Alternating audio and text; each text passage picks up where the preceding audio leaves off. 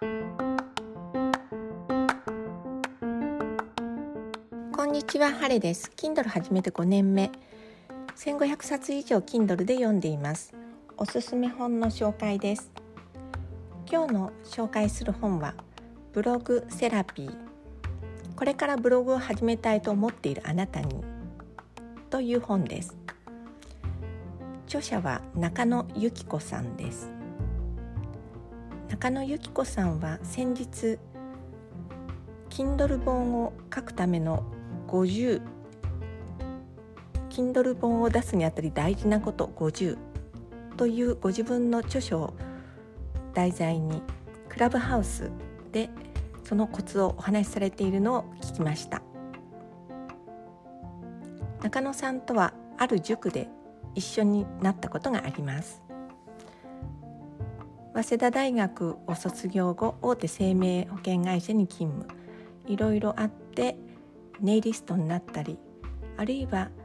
Kindle の著者そしてメルカリの販売と幅広く精力的に活動されています。最近はお子さんが小さいこともあって自宅でできる仕事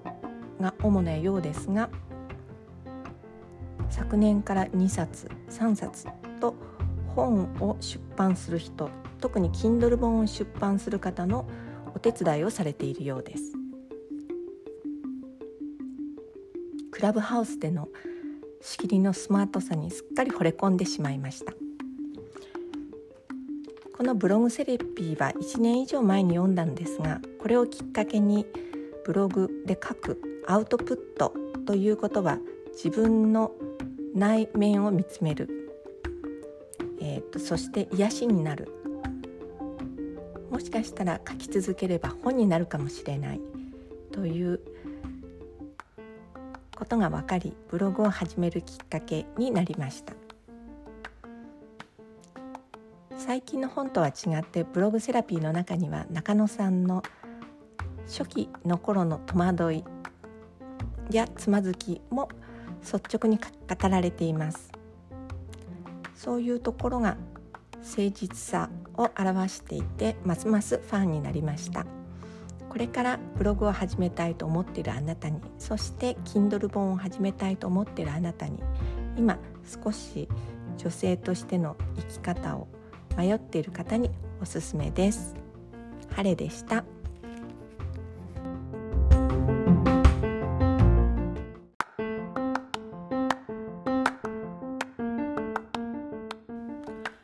んにちは、晴れです。Kindle 始めて5年目、1500冊以上 Kindle で読んでいます。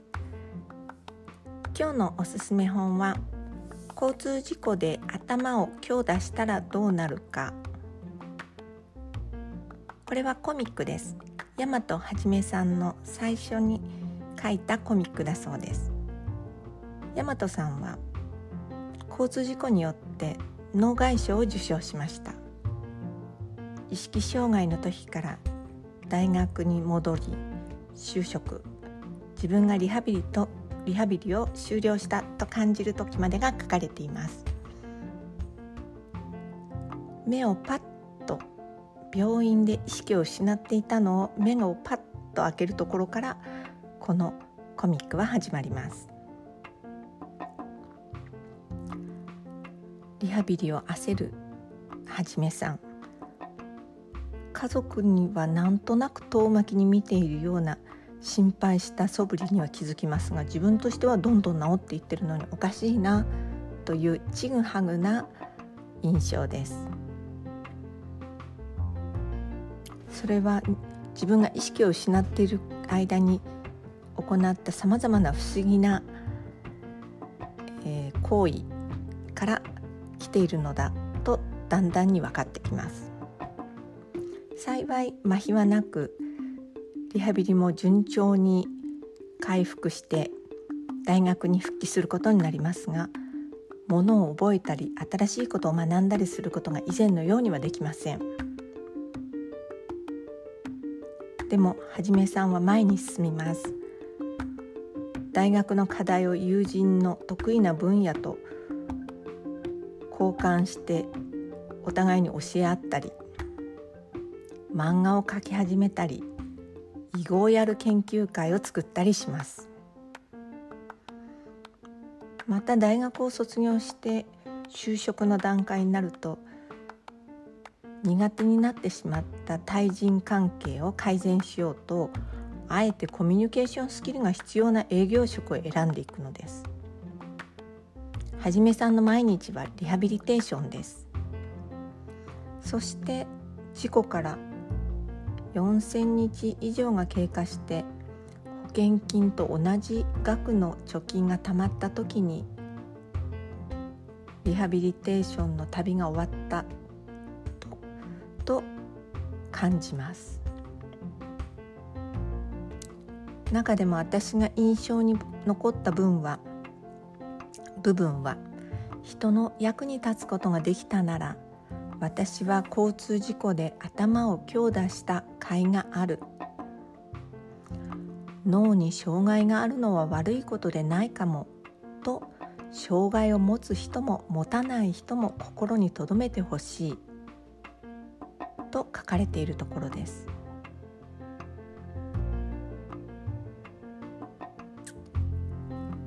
こういった考えを見てみますと